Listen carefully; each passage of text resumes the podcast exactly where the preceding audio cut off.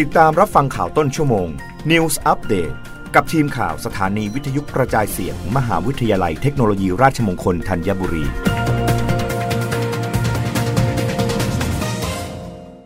รับฟังข่าวต้นชั่วโมงโดยทีมข่าววิทยุราชมงคลธัญบุรีค่ะ รัฐมนตรีว่าการกระทรวงกลาโหม สั่งเหล่าทัพเตรียมพร้อมรับมือช่วงปลายฝนเดือนกันยายน ถึงต้นเดือนตุลาคม สามารถเข้าช่วยเหลือประชาชนได้ทันทีตลอด 24 ชั่วโมง พลเอกประยุจันโอชา รัฐมนตรีว่าการกระทรวงกลาโหม ได้กำชับหน่วยขึ้นตรงกระทรวงกลาโหม ผ่านศูนย์บัญชาการกระทรวงกลาโหม ในการเข้าช่วยเหลือประชาชนจากสถานการณ์อุทกภัยในปัจจุบัน ตั้งแต่งานป้องกันไปจนถึงการฟื้นฟู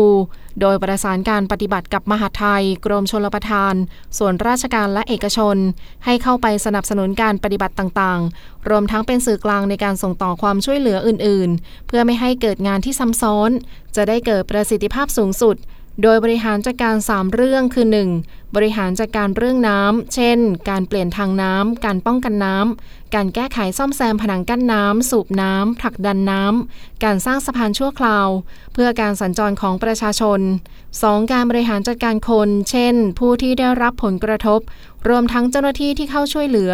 ทั้งในส่วนของที่เหล่าทัพช่วยเอง และสนับสนุนเจ้าหน้าที่ ให้กับส่วนราชการอื่น ๆ รวมทั้งเก็บเกี่ยวผลผลิตทางการเกษตร การอพยพคนและสัตว์เลี้ยง และ 3. การบริหารจัดการสิ่งของ เช่น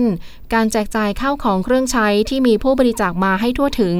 การเก็บรักษาสิ่งของบริจาค การขนย้ายสิ่งของขึ้นที่สูงการขนย้ายสิ่งของกลับสู่ที่เดิมเมื่อน้ำลด และให้จัดหน่วยแพทย์ลงพื้นที่ด้วย เพื่อช่วยรักษาโรคติดต่อที่เกิดขึ้น ไม่ว่าจะเป็นตาแดง ไข้หวัด และโรคที่ไม่ติดต่อเช่น น้ำกัดเท้า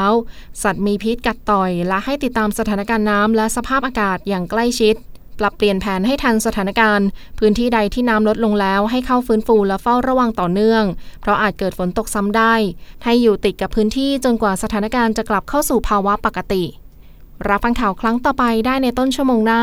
กับทีมข่าววิทยุราชมงคลธัญบุรีค่ะ รับฟังข่าวต้นชั่วโมง News Update ครั้งต่อไป